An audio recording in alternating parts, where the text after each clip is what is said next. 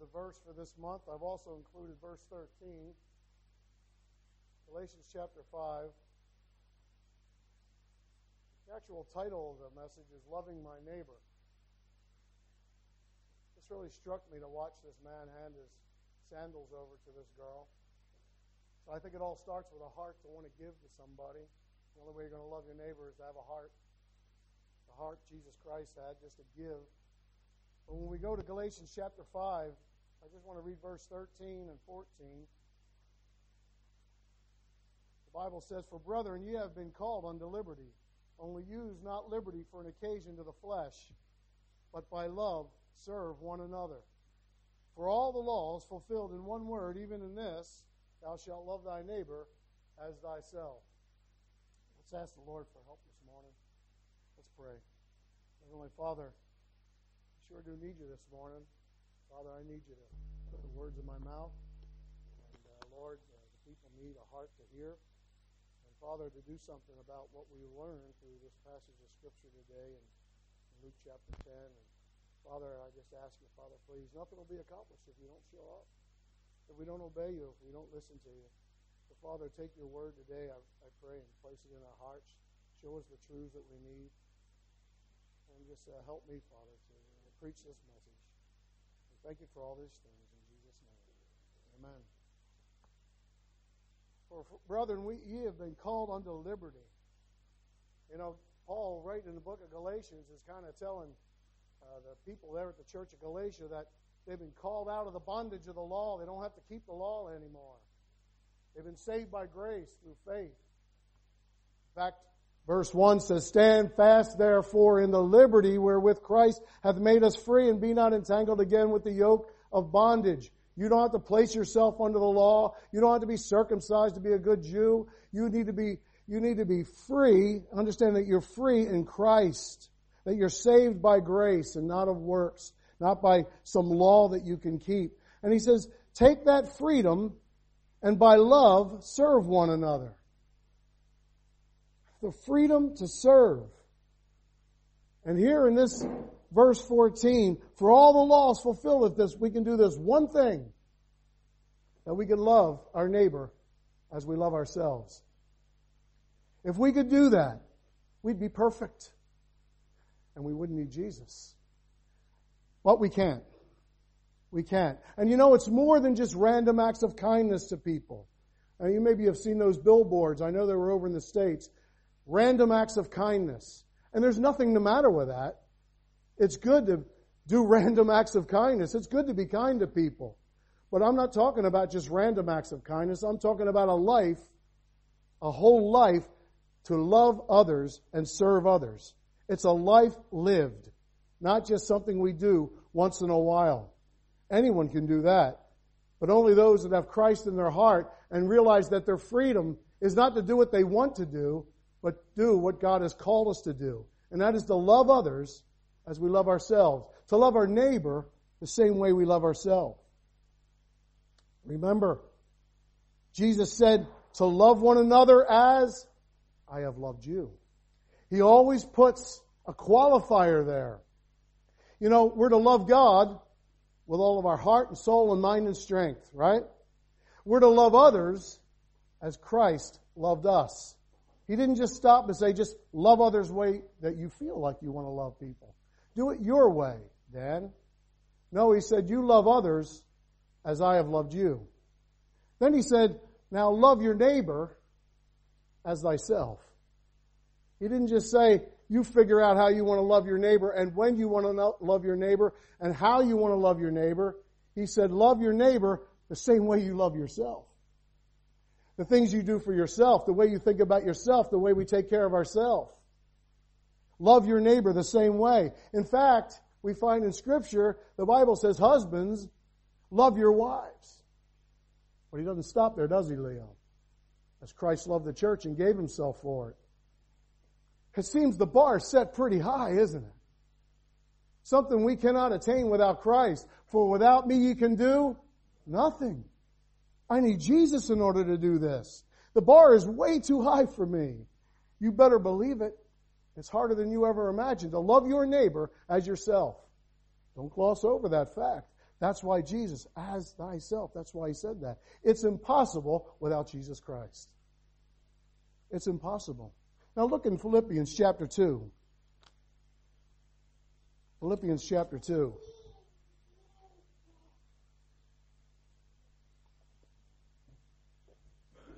And in verse 1.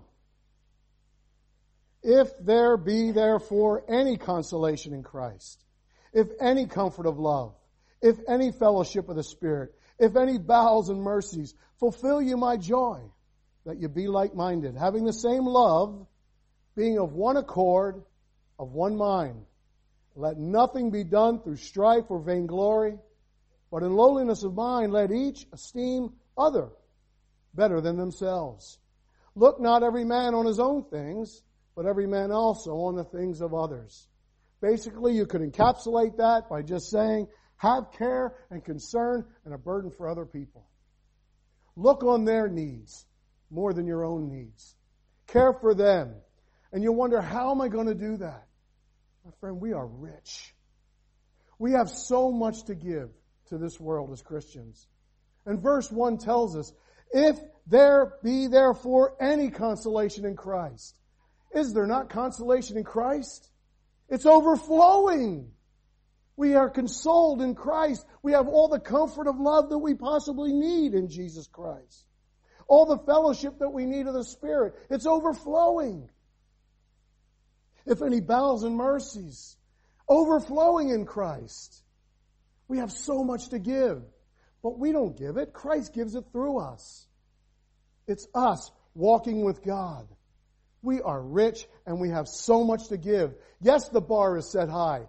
That's why we have to depend on Christ to love our neighbors as ourselves. Matthew chapter 7 and verse 12 says, Therefore all things whatsoever ye would that men should do to you, do ye even so to them. For this is all the law and the prophets. You know this is going to be tested every day. Because you know what? If he stopped there, therefore all things whatsoever ye would that men should do to you, I bet you that list is pretty long, isn't it? I bet you got a long list about how people should treat us. I know I would like to be treated this way and this way and this way and this way. It's a long list. But the Bible doesn't stop there. The Bible tells us, do ye. Everything that you want done to you, you take the initiative. Christian, you take the initiative and do unto others as you would have them do unto you. The impetus is on us. You know, I think about watching a guy cutting his hedge. And when he goes out to cut his hedge, he knows exactly where the line is for his neighbor. He knows exactly where the line is. And when he cuts his hedge, he cut, cut, cuts his hedge, he cuts it right down the line. You wouldn't think of just reaching another foot and cutting the rest of that hedge. Oh no, there's a line there. That's his. I don't know why he doesn't cut it. Why can't he cut his hedge? when we just reach out a little bit and we could cut the hedge. Or when we're up on the ladder and we cut exactly halfway. Look at his hedge. When we could just reach over and cut his hedge for him. We split hairs. You know, God is moved by liberal giving. God's heart is moved by us giving. Why don't we just reach a little farther, cut the man's hedge, cut the neighbor's hedge, reach out to people because we are rich in all that we can give this world. You know, a neighbor really is anyone to whom we have the opportunity of doing good to. Anyone. Anyone that we can show love to. That's our neighbor. No, Christian love gives. And Worldly love takes. Worldly love is lust and desire for itself, the lust of the eyes, the lust of the flesh, and the pride of life. But Christian love is supposed to be a giving love. If you're walking with God, it's easy to give to people. All the love that you have, that Christ has put in you. What we have to decide is which is going to rule the day. Every day I have to decide who's in charge today the spirit or the flesh. so that I can be the best neighbor that I can be to whoever I run into. So really, this is about our personal walk with God. I can't love my neighbors myself. If I don't love God with all my heart, soul, mind, and strength, it's absolutely impossible. That's why the verse said in Galatians, all the law is fulfilled in one word, even this, thou shalt love thy neighbors thyself. Jesus knew what he was saying. He knew what he was saying. You can't do it without me. Otherwise, you could keep the whole law. And then you wouldn't need me to go and die on the cross for your sins. We need, we need Jesus to do this. Learn to be a giver, a sacrificer, and doing it all willingly. You know, it's one thing to do it with a grudge in your heart. It's a whole other thing to do it to glorify the Lord. Do it like Jesus. Anytime it's in our power to help. And let me tell you, this message has been run through my heart, and I am totally broken over it because I have not been the neighbor that I should be. I'm not talking about who's my neighbor. What kind of neighbor am I? And I found myself looking at every person and wondering how could I help them if they needed help. Now, I just didn't live my life like that. I don't know about you. You're all perfect. You're angels. Right? God didn't come to save you because you're all angels. He came to save me because I need this message. I need to know what it means to be a, a good neighbor. How many times has someone given you a helping hand and showed love to you and bound up some wounds in your life? How many times has someone reached out to you? Maybe spiritually, maybe emotionally, maybe financially. There are dozens of requests and needs from our neighbors that they may have. And we might say, okay, I can do that. I can do that. We pick and choose. But ask yourself this. When was the last time you gave your neighbor the gospel? when was the last time you told them about Jesus Christ? When was the last time you handed them a tract? Do they even know you're a Christian? You know, it was my neighbor that came in my worst time and gave me the gospel. It was my neighbor across the street who I watched his life, John Mitchell. I watched his life and his family, and I wondered what kind of joy they had. Why can't I have that joy? I was lost in my sin and, and the things that I was doing in my life. My lifestyle was terrible. I was lost. I was living like a lost man. But John Mitchell saw something. He said, I need to give that man the gospel. And he did. And he kept coming and coming to my door. Actually, to me at the time, he was like the worst neighbor you could have. I mean, it's like every Tuesday night. It became every Tuesday night he would come, Lily, and hand me a track, and he'd come with somebody from the church because that was their visitation night. Dan, you believe the Bible, don't you? I said, I do. He said, would you read that track when you get a chance? It just has Bible verses And. Every week he would have something new. I'd be sitting down in my family room downstairs. We had a bi-level house. And I wonder, who would that be at 8 o'clock at night? It's John. He always comes every Tuesday. You know why? He was loving his neighbor as himself. And I got saved because John Mitchell was a good neighbor. And he wouldn't have done that unless he was a a Christian and he was able to give me the gospel. When's the last time you knocked on a door and gave somebody a tract? You know, this could get difficult. Imagine treating everyone as you treat yourself. You would never be selfish to yourself. Never.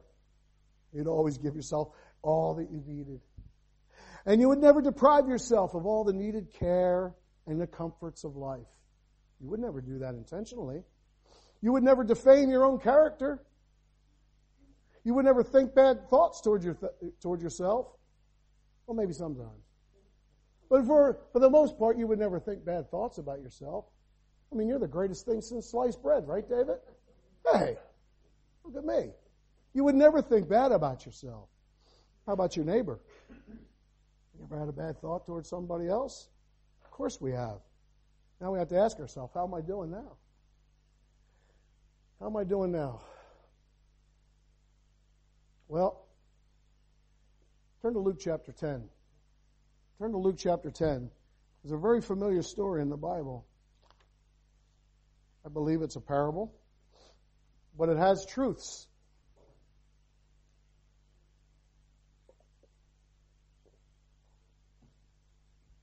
We may call it the Good Samaritan. You can call it the good neighbor. Showing love to my neighbor. It doesn't have to be called the Good Samaritan. In Luke chapter 10 and verse 25, it says this. And behold, a certain lawyer stood up and tempted him, saying, Master, what shall I do to inherit eternal life? He's talking to Jesus. He said unto him, What is written in the law? How readest thou? And he answering said, Thou shalt love the Lord thy God with all thy heart, with all thy soul, and with all thy strength, and with all thy mind, and thy neighbor as thyself. And he said unto him, Thou hast answered right. This do, and thou shalt live. But he, willing to justify himself, said unto Jesus, And who is my neighbor? Jesus answering said, A certain man went down from Jerusalem to Jericho and fell among thieves, which stripped him of his raiment and wounded him and departed, leaving him half dead. And by chance there came down a certain priest that way. And when he saw him, he passed by on the other side. And likewise a Levite, when he was at the place, came and looked on him and passed by on the other side. But a certain Samaritan, as he journeyed, came where he was, and when he saw him, he had compassion on him, and went to him, and bound up his wounds, pouring in oil and wine, and set him on his own beast, and brought him to the inn, and took care of him. And on the morrow, when he departed, he took out two pence, and gave them to the host, and said unto him, Take care of him, and whatsoever thou spendest more, when I come again, I will repay thee. Which now of these three, thinkest thou, was neighbor unto him that fell among the thieves? And he said, He that showeth mercy on him. Then said Jesus unto him, Go and do thou likewise. What a story. What a wonderful truth. As far as I'm concerned, the heart's the heart of the matter. It's about our heart. It's not about how we look or who we are, it's about our heart. You know, a certain lawyer comes and he's ready to tempt Jesus. He's going to test him with a question. By the way, it's a good question. What shall I do to inherit eternal life? You ever asked yourself that? How do I go to heaven? How can I have eternal life in heaven? I wonder if you've ever asked yourself that today or at some point. What must I do to inherit eternal life? How can I be saved? The lawyer asks two questions, and Jesus responds with three. So the passage is telling us something about eternal life and also about being a good neighbor. Now, Jesus is tempted to give an answer. I guess that was unlawful. But he's asked a very important question. And as I just said, have you ever asked yourself, what shall I do to inherit eternal life? Now, if he's tempted to, to, to answer unlawfully, that's not going to happen. Jesus would never say anything that wasn't perfect and truth. This lawyer is going against the greatest advocate of all time with a capital A. He's the one that stands at the throne of grace and intercedes for us when the accuser of the brethren comes. So the lawyer's up against the, the better lawyer. Jesus is our advocate and pleads our case. And guess what? He knows the law perfectly. So when the accuser of the brethren comes before the throne and says, I have that bill how many years he spent searching these other religions and what a sinner he is. And Jesus says, Father, that case was dismissed a long time ago. But then he finds Leo.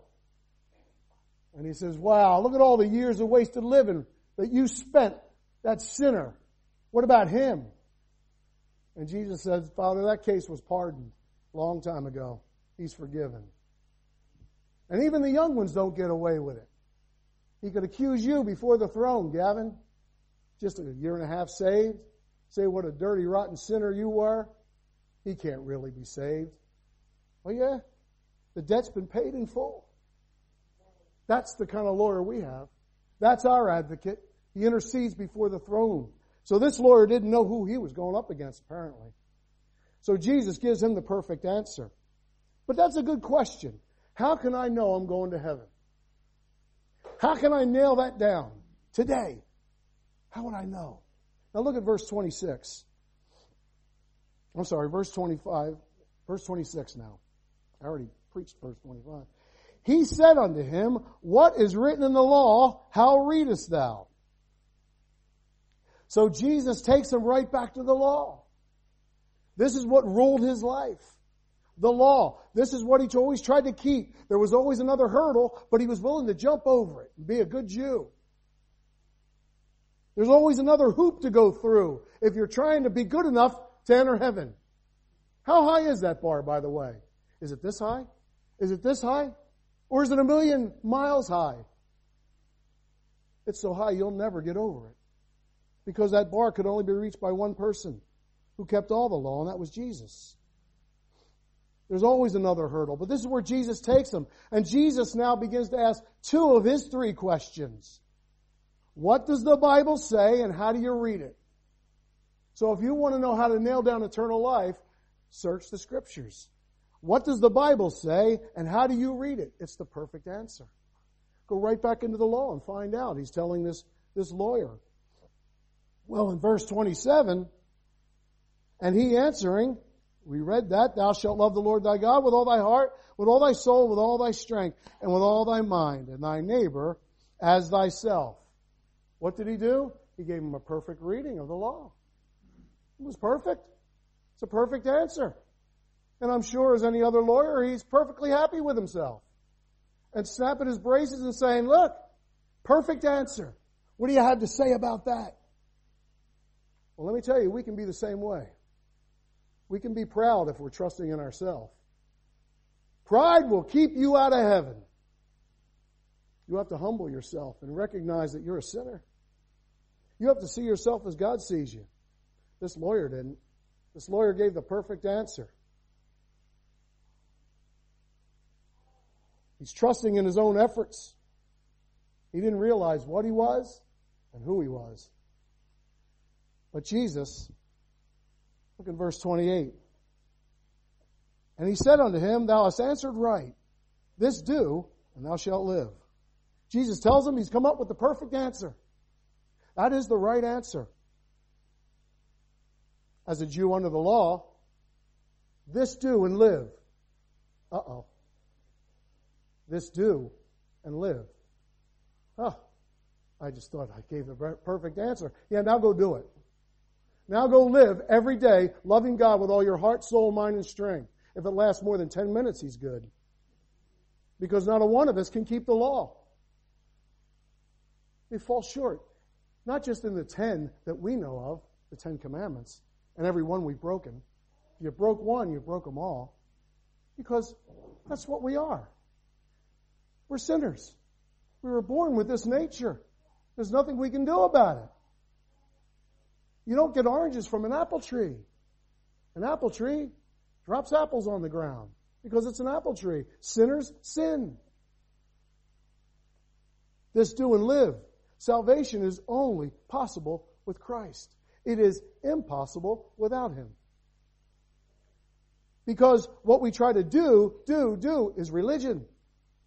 Religion doesn't impress God one bit. It's what's already been done that impresses God. The cross impresses God. What Jesus did on that cross.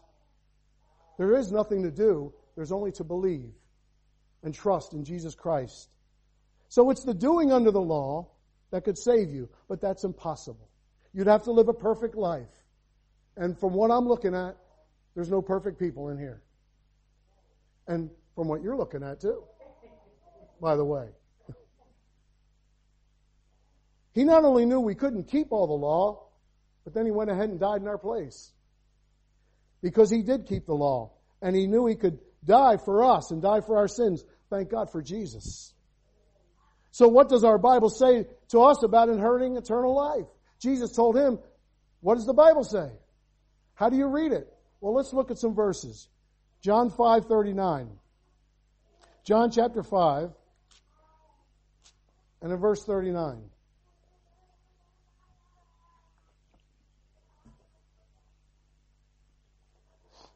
John chapter 5 and verse 39 says, Search the scriptures, for in them you think you have eternal life, and they are they which testify of me.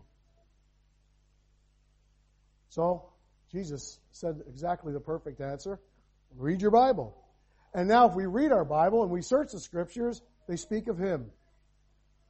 They speak of Him. You think you have eternal life? They are they which testify of me. Trust in me. Go back to John chapter 1. John chapter 1.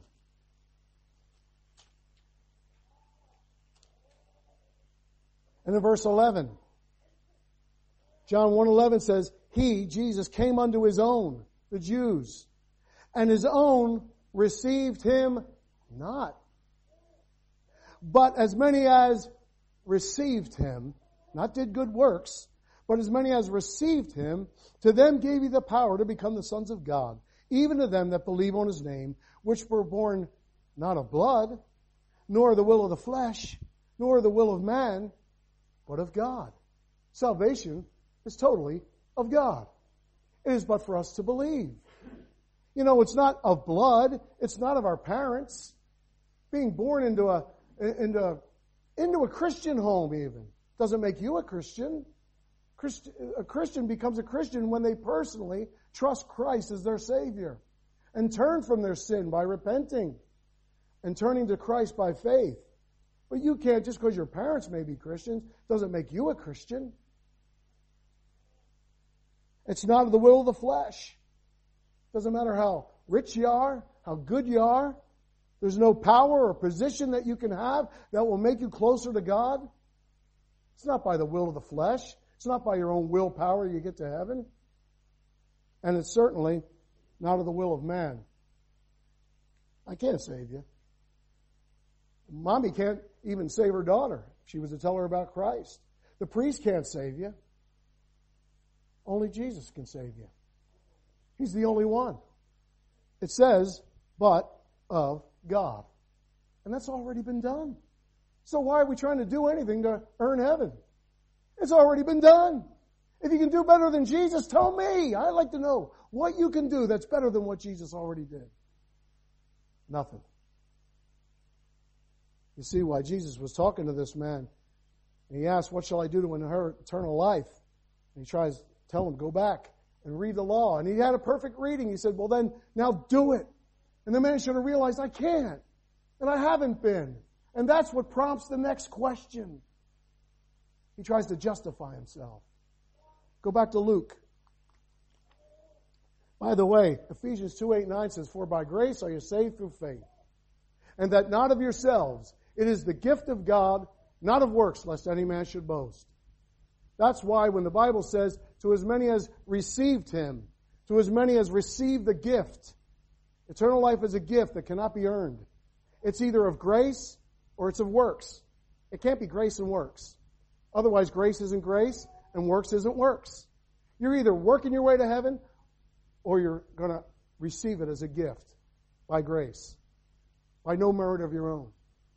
But it's one or the other. Don't say, I believe in Jesus, but I'm doing all I can to get, to get home, to get to heaven. No, just stick with Jesus. He'll get you there. So back in Luke chapter 10, look what he says there in verse 29. But he willing to justify himself said unto Jesus, And who is my neighbor? Who is my neighbor? Now, maybe the lawyer thought he had been a good, he'd been good to the, his neighbor. And maybe he had. But really, the man was just trying to justify himself because Jesus had really nailed it. And that's what we do when we try to justify ourselves. We try to show ourselves righteous, that we're right with God. But another thing he should have thought of as a lawyer you don't ask a question that you don't have an answer to. The lawyer doesn't ask somebody on the stand a question that he doesn't already know the answer to. That's how he prepares. Well, apparently this man didn't know what was coming because Jesus went through and told him about this, this uh, man who was beaten and left for half dead. Now look at verse 29. We read that. But he willing to justify himself said unto Jesus, and who is my neighbor? Really, he's asking who he has to show love to. Who do I have to care about as I do my own self? See, he knew God, but his neighbor, he thought might be a gray area. Maybe Jesus might stumble over this one. Maybe this is something Jesus won't be able to nail down. Who exactly is my neighbor? That is another bad move because now his heart is revealed and his true motives.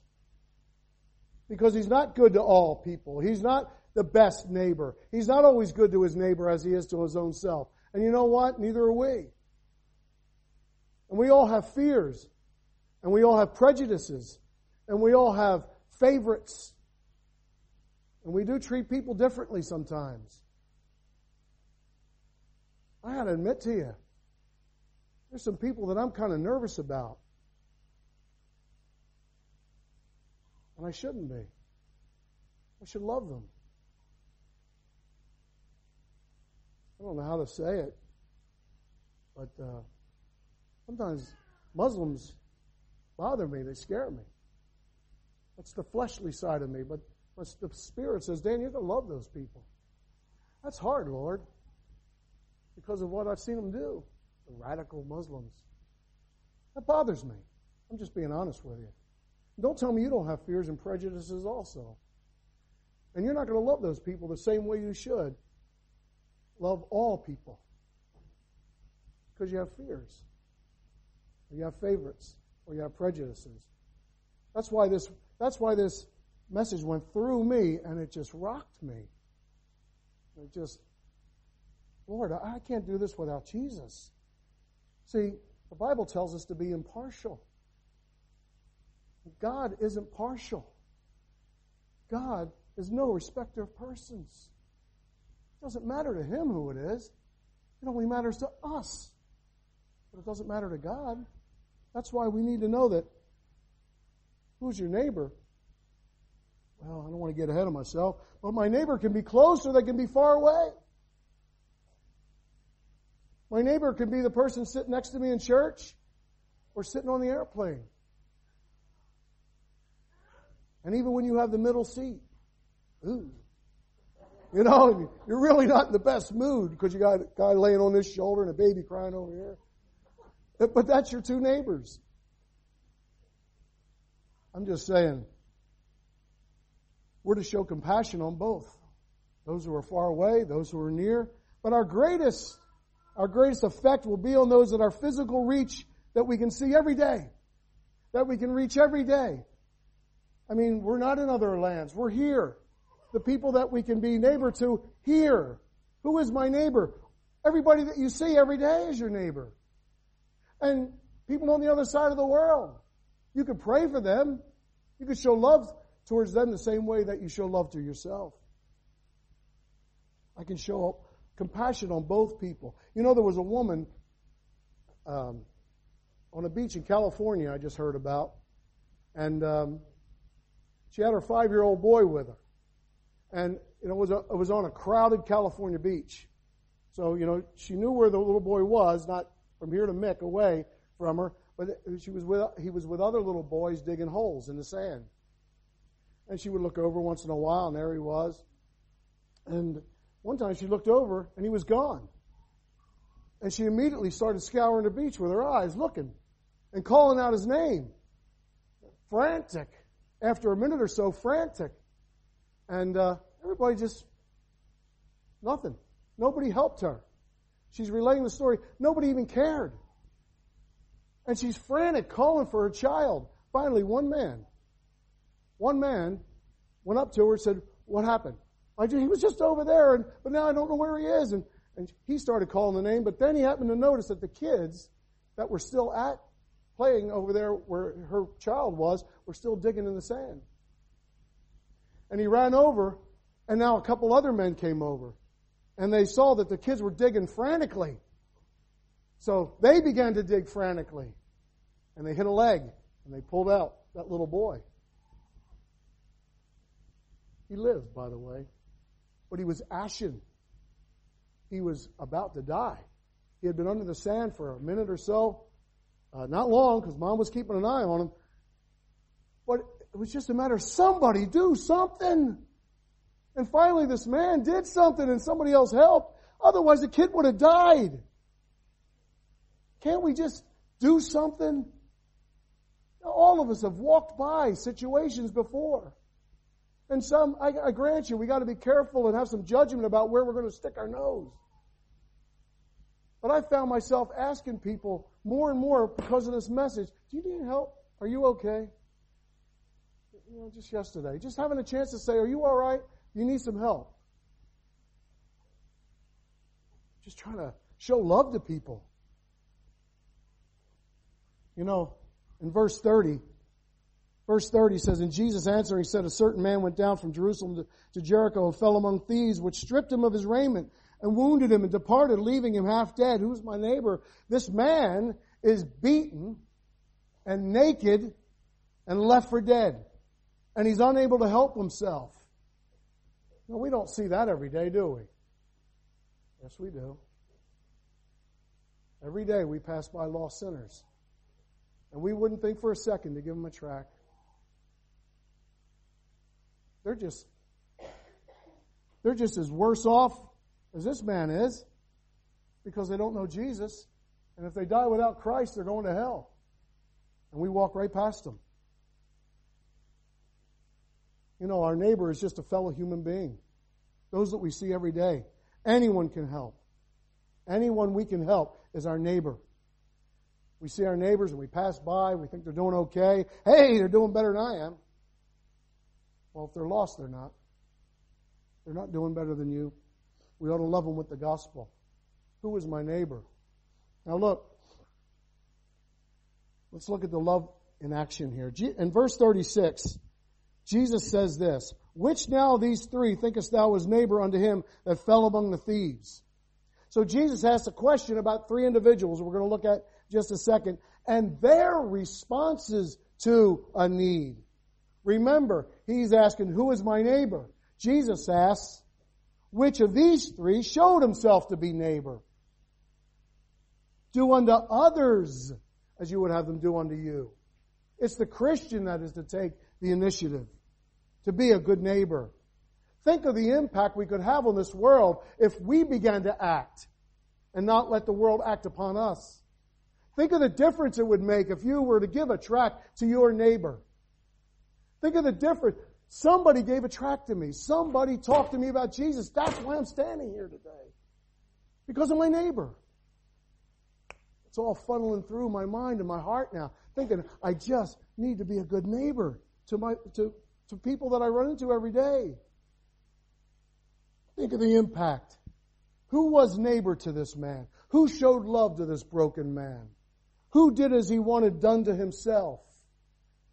Verse 31 and 32, and by chance there came down a certain priest that way, and when he saw him, he passed by on the other side. And likewise a Levite, when he was at that place, came and looked on him and passed by on the other side. Along come the religious folks. No involvement, no care. Because religion doesn't get you close to God. Being a born again Christian and knowing Christ and having Him in your heart brings you closer to God. These religious folks had no care, no help, only concern for themselves. An act of kindness on their part just might go unnoticed, and we wouldn't have that. I'm not going to get my hands dirty without anybody knowing about it. How far can you reach around and pat yourself on the back? They're not going to get involved. It's not for me. They made a deliberate choice to avoid helping that man. But sadly, so have I. I've passed by on the other side sometimes. And if you admit it, you have too. You see what it means to be a good neighbor? Letting Jesus work through your heart in your life. How many times have you passed by and not been a good neighbor? So verse 33 says, But a certain Samaritan, as he journeyed, came where he was, and when he saw him, he had compassion on him. The least liked of all by the Jews stops and helps this man. Remember, the man was going from Jerusalem to Jericho, so it was probably a Jew going to the town of Jericho, some 10 miles away. Not always the easiest road to travel. There were thieves along there, and this Jew apparently got his clock cleaned, as we say. And he's left there for dead. And who stops and helps him? One of the people that the Jews hated, the half-breed Samaritans. Those that had married those heathen during the, during the captivity, the Syrian captivity of the Jews. They didn't like them. They worshiped a different God. Well, the Samaritans thought the same thing about the Jews, by the way. But the least liked of the Jews shows love and compassion. Let me tell you what compassion is. Compassion is suffering with another person. Going through something with another person. To take their burden upon you. That's compassion. And that's what that man did. Verse 34 and verse 35 and went to him and bound up his wounds, pouring in oil and wine, set him on his own beast, and brought him to an inn and took care of him. And on the morrow, when he departed, he took out two pence and gave them to the host and said unto him, Take care of him, and whatsoever thou spendest more, when I come again, I will repay thee. The Samaritan showed love to this man as he would want to be treated. He actually did live the law, didn't he? So verse 36, Jesus asked the lawyer, so who showed himself to be a neighbor to this helpless man? Now we all have to answer that question. And here's the criteria that Jesus gave us to consider. It was the one who responded. It was the one who saw the need and then responded. That's who showed love. If anyone could have passed by and been justified, it would have been the Samaritan. I don't have any dealings with the Jews. They don't have any dealings with me. But there was a need. And there's a gospel need in our, in our world around us today, too. People need Jesus. It was the one who took whatever steps were necessary. The Bible says, do unto others. We really have more to give than we think. That's why I read you Philippians. We have a lot. It doesn't always have to be money, you know. It could be mercy and forgiveness. Just, just helping people. He did what he could with what he had. And God multiplied it and took care of that man. Engage others to help. The owner of the inn. He told the owner inn, take care of him. Whatever else he need, I'll take care of that. So if I'm going to help, I can engage someone else to help. I think that's why we go out two by two, by the way. Go recruit a friend. Go love a neighbor. Go give out some tracts. Does that make any sense? Do people need to be saved? There's a lot of people in the hospital that I may not be able to do anything about. I'm not a doctor, but I do know the gospel. And I can help some people know Jesus Christ. So let us not just sit here and just say, what are you talking about? I'm talking about we have the gospel of Jesus Christ and we can turn this world upside down and show some compassion on people and go out two by two and start being there on Saturdays and making sure you're knocking on some doors and handing out some leaflets and be a loving neighbor to the people that are all around us here in Ballincollig and as far as it'll reach and then pay the cost in money. That was two days' wages, by the way. Two days' wages he left there at the end. Whatever else is needed, I'll come back and spend that too. The possessions he had, the oil and the wine, and by the way, the oil was just like a soothing balm for his cuts and his bruises. And the, and the wine wasn't for drinking. It was for medicine. It was to cleanse the wounds. Very common for a Jew or any of those during those times to carry wine to be used as a medicine and sometimes for their stomach's sake.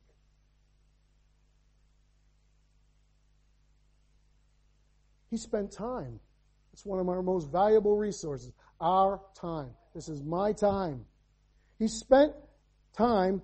The Samaritan spent a day and a night. He didn't leave till the next day. That's a long time to spend with somebody that he didn't know and he showed care and concern. And by the way, that doesn't cost anything. So you have to put it into action. And it costs.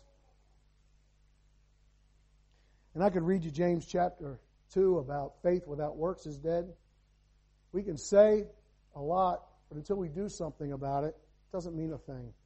They're just hollow words. They go out and they fall down and hit the ground.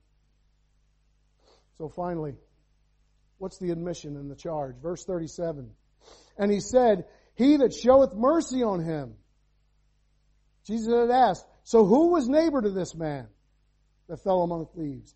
And he said, He that showed mercy on him.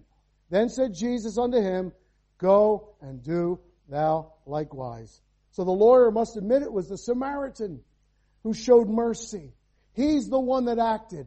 The heart came through this Samaritan and it showed in his outward actions toward another person. Jesus tells the lawyer to go and do thou likewise. We all know that none of us can love God all the time with all of our mind and our soul and our strength, let alone others. We need Jesus Christ to do it. We need His heart in us to do it. Because it's frankly, it's not in us, Leo, to do it. Jesus has to do it through us. And that's what it means to be a Christian.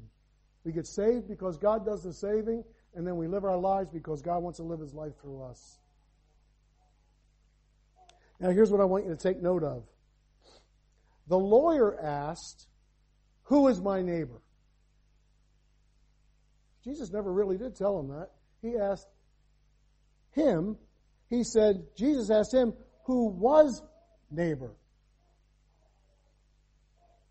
The lawyer says, Who is my neighbor? Jesus said, Who was neighbor? So what's the lesson? Don't ask, Who is my neighbor? Just be a good neighbor. Do unto others as you would have them do unto you. Don't be concerned about who's your neighbor. Be concerned about are you being a good neighbor?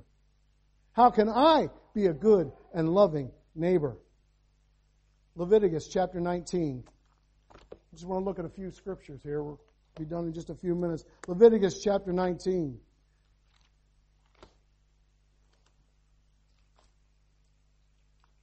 Genesis, Exodus, Leviticus chapter 19.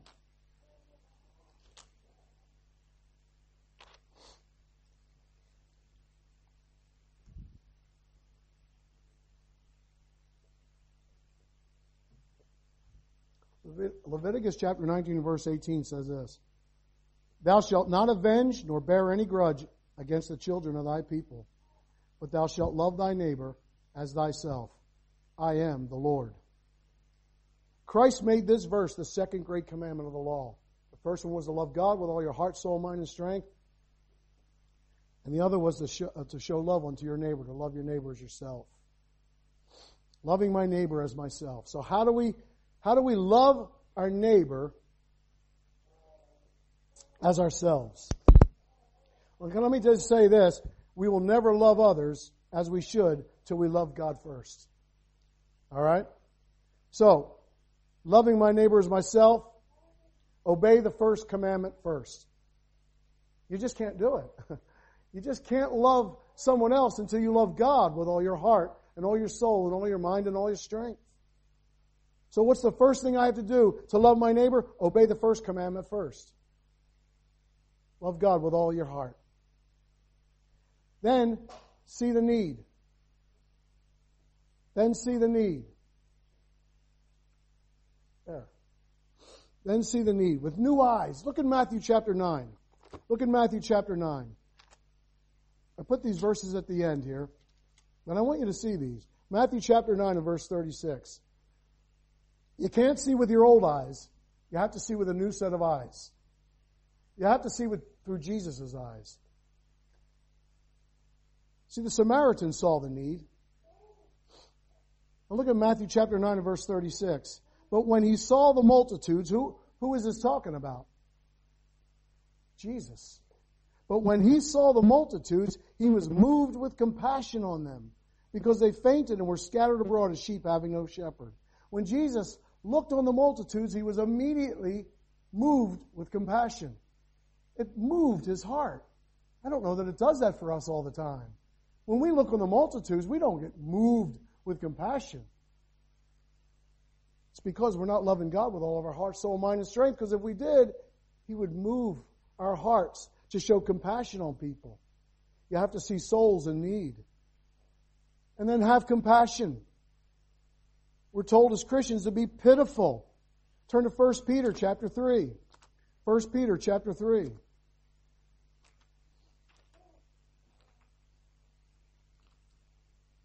First Peter chapter 3 and in verse 8.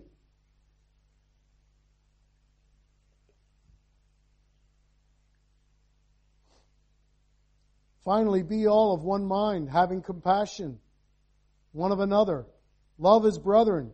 Be pitiful. Be courteous. We're to have some compassion. We're told as Christians to be pitiful. We shouldn't be pitiful. You know what I mean? We are to have pity towards people. Have mercy towards people. And then we're to be impartial. Acts 10:34 talks about when Paul was sent to Cornelius, this Italian soldier, this Gentile. And Paul had, and Peter had to exclaim, I see that God is no respecter of persons. We have to be impartial. It doesn't matter who needs our help. It only, it only matters to us, really. It doesn't matter to God. See, we can be partial, but we are to be impartial the way God is. It doesn't matter to God who is our neighbor. It seems to only matter to us who we would have compassion for. By the way, do whatever is necessary. Do whatever is necessary. It will take our time and our finances. Remember, the Samaritan put this man on his own beast. You know, when I read this just last night, I had to add a verse of scripture. Turn over to Luke chapter 6. But I also had a I also had an illustration. You know, when I was playing golf with Buddy Blunkhoff, you guys remember, and by the way, he pushed me, and that's how I hurt my knee. I, I would not let him off the hook. But we tried to play golf up there at the Lee Valley, and and uh, we were running neck and neck there, and it started to rain pretty bad. And uh, Buddy had already left the 14th green, and uh, I was still putting out. it wasn't a par. Uh, I was still putting out, and then I was coming down off the the green and set up on a hill, and I took one step, and boom, my knee blew out, and I'm laying there with my clubs all strewn all over the place, and I'm laying there on the side of the hill. And Buddy says, "Are you okay?" I said, "No." oh, my knee blew out. I know exactly what it is, like the other one had. So anyway, that's besides the point. The man came on a golf cart. Paul Cohen, a guy that runs the place, he came on a golf cart and he literally picked me up, and I'm 230 pounds. He picked me up and put me in the golf cart. Buddy hung on the back, standing on the bumper, and we made it all the way back to the clubhouse. Then I gave Buddy the keys to my car, and he took me in the golf cart over to his car. He picked me up and slid me in the back seat. And by the way, I want you to know, I was drenched, soaking wet, with grass clippings all over me because you know they had just cut the green or whatever. That was all over his car. He slid me in the back seat, drove me to UC, I mean, uh, the Cork Hospital, CUH. He drove me to CUH, and then he waited there with me until they decided to take me. As far as I know, he's not saved. But I'll tell you what, he was a good neighbor. He showed me something. I wish I could be. Do half of what that man did for me. He just showed himself to be a good neighbor. You know, in Luke chapter 6 and in verse 35, it says, But love your enemies, and do good and lend, hoping for nothing again. And your reward shall be great, and ye shall be the children of the highest. For he is kind unto the unthankful and to the evil. Be therefore merciful, as your Father also is merciful. Judge not, and ye shall not be judged. Condemn not, ye shall not be condemned. Forgive, and ye shall be forgiven. Give, and it shall be given unto you. Good measure, pressed down, shaken together, and running over, shall men give into your bosom. For with the same measure that you meet withal, it shall be measured unto you again. Now I know in those previous verses, there's a little tiny bit talking about actual money. The rest of it is all the things of Philippians chapter 2 love and mercy and compassion and pity and forgiveness. That's what we're to give. Give and it shall be given unto you. You want mercy? Give some mercy. You want compassion? Give some compassion. It'll be given pressed down, shaken together, running over shall men give into your bosom. The same way you give it. It, it just opened up the verse to me. It's not all about money. It's all about compassion and love. That's what it's about. Forgiveness. You give overflowing to other people and it'll come back to you. But that's not why you do it. You do it because God said, Give, and it shall be given unto you. And then prompt others. Prompt others to do the same through your example. I think we need to go out and recruit some people. Come on, let's go soul winning. Hey, you come with me. Let me give a tract to my neighbor. Just help whoever I can help. So, what's your decision? To love your neighbor? To practically reach out to them and, and not pass by on the other side? Remember what started this. What must I do to inherit eternal life? Remember the lawyer asked? Well, I can tell you what you have to do. A Philippian jailer asked the same question, came down trembling, knowing that he was a lost sinner, and fell down before Paul and said, What must I do to be saved? And Paul said, Believe on the Lord Jesus Christ, and thou shalt be saved. You're here this morning and you're not saved. What are you waiting for? God's already done it. All he wants you to do is believe in his son Jesus Christ. Not do any works of your own. Just believe. Just trust. Every one of you came in here and got onto that seat. You just sat, you sat your bums right down in it. You didn't look at the legs. You didn't check it and see if it would hold you up. You trusted it. Why can't you put that same trust in Jesus Christ? You can give him a thorough inspection if you want, but you'll find him absolutely faultless. You'll find him the Lamb of God, which taketh away the sin of the world. Let's all stand.